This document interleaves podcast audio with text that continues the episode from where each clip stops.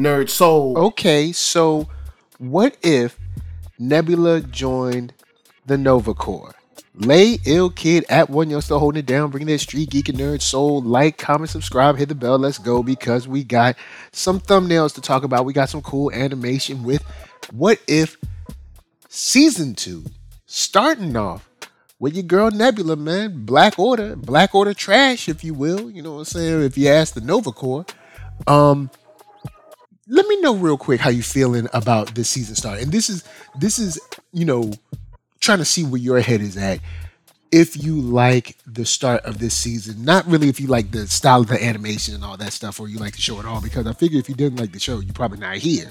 So, and if you didn't like the style of animation stuff, you wouldn't be here no way. So if you're here, I assume you like it, or maybe you just come to hate watch or something. I don't know, man. People, people do their own thing. But let me know how you feel about starting off with this sort of Blade Runner-esque Xandar, where we are brought into, of course, this other, you know, multiversal, I mean, or this other universe where, remember when your boy, your boy popped off on, on Thanos? And Thanos was like, Ronan, if you don't sit your little tangle out down. But see, in this case, Ronan, Ronan apparently toppled your boy, had Thanos looking bad. Had Thanos out there looking like, you know what I'm saying, the Bad News Bears before they became the Bad News Bears. And you know how they looked before. They was, they was trash. So, I mean, maybe he rolled them up. But we got Ronan. Ronan's apparently stomping like the big dogs out there, and the Nova Corps couldn't hold him.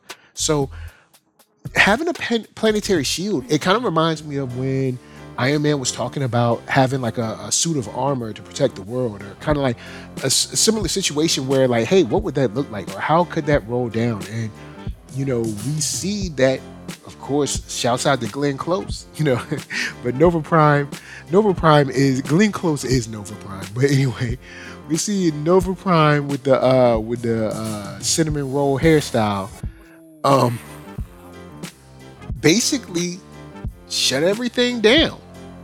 Lock the planet away. And I mean, I guess with Ronan just blowing up planets and beating up people and destroying stuff here, there, and everywhere, I guess that was their their main defense and then maybe their last line. But we see what it turned the world into. I mean, it looks like we're in continuous darkness. Um, and Xandar is not the the beautiful metropolis. It's turned to Gotham real fast. And one thing I like about this is, since we are in a Blade Runner-esque kind of world now, Nebula with the whole kind of detective vibe and the, you know, the the inner monologue, I like that, man. It's a, it's a cool one. Thing I do like about the What If is that, for the most part, most of these episodes is a nice break from the norms of what we normally see, or, or what we usually get from these characters, because we've seen Nebula in like five or six films now. Uh, you know, of course, you know, correct me if I'm wrong, but I think we've seen her in about five or six films now, you know, and then these other characters, we've seen them in like three, four films, something like that. So we've seen them over and over, but we also get some highlights for some people that didn't get a lot of love. Like in this episode, we see Howard the Duck, and honestly, the, the upstanding, sleazy casino owner, I dig it. I really do. I like I like seeing Howard the Duck in this in the in this capacity, and kind of how he relates to the new world order due to the dome or the shield being, you know, placed around the world, and now we're in consistent darkness, and him saying like, hey, look, if the world is bad, it's good for me. People come here, they they feel bad, they want to drink more. Or they feel bad, they, they you know, their their only hope is to maybe, you know, maybe win a game. We get a little joke later on where, you know, Nebula kind of faints and uh, hits jackpot on one of the games. And he was like, hold up, these games are supposed to pay out. So you get these these little things. Of course, he's, you know, of course, he's, like I said, he's an upstanding, sleazy casino owner. You know what I'm saying? He's, he's about as clean as you're going to get. But I do, I do think this is a cool start, man. I like seeing the the the dirty side of what could be the Nova Corps. Also, how she was saved and how, you know, she got a, you know, a second shot at life, um, running down you know, these these kind of like clues that we get from Yondu's death, and like seeing how it, you know, changed her when he passed, because of course we don't get all of their, you know, all of their history between her and Yondu, but like she said, she says, you know, he, you know, he was a criminal, but he wasn't a bad egg. So maybe like one of those people, they do, they do like a little dirt, like I steal, but I don't kill kind of thing. But the, from the, from the models, the, the planet in general, the city, I, I like the vibe, and I love the, what really uh, brought this episode home, because there were some places where I thought the animation was a little too stiff, but what really brought it home for this episode with me was the voice acting. Straight up, the voice acting in here really brought it home for me, and I enjoyed it uh, quite a bit.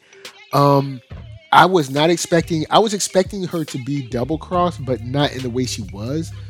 Uh, of course, you know, I was thinking that it was going to be some kind of faction under Nova Prime that ended up killing Nova Prime, and she thought she was talking to Nova Prime when she wasn't. But no, it was the real Nova Prime. The real Nova Prime was like, look, hey, I'm tired of this mess, and I'm ready. Look, I am ready and willing to give this planet up to Ronan if I can, you know, at least get the sun back or whatever. But we see, you know, like she said, she did a double double cross. She said she did a triple cross, all right?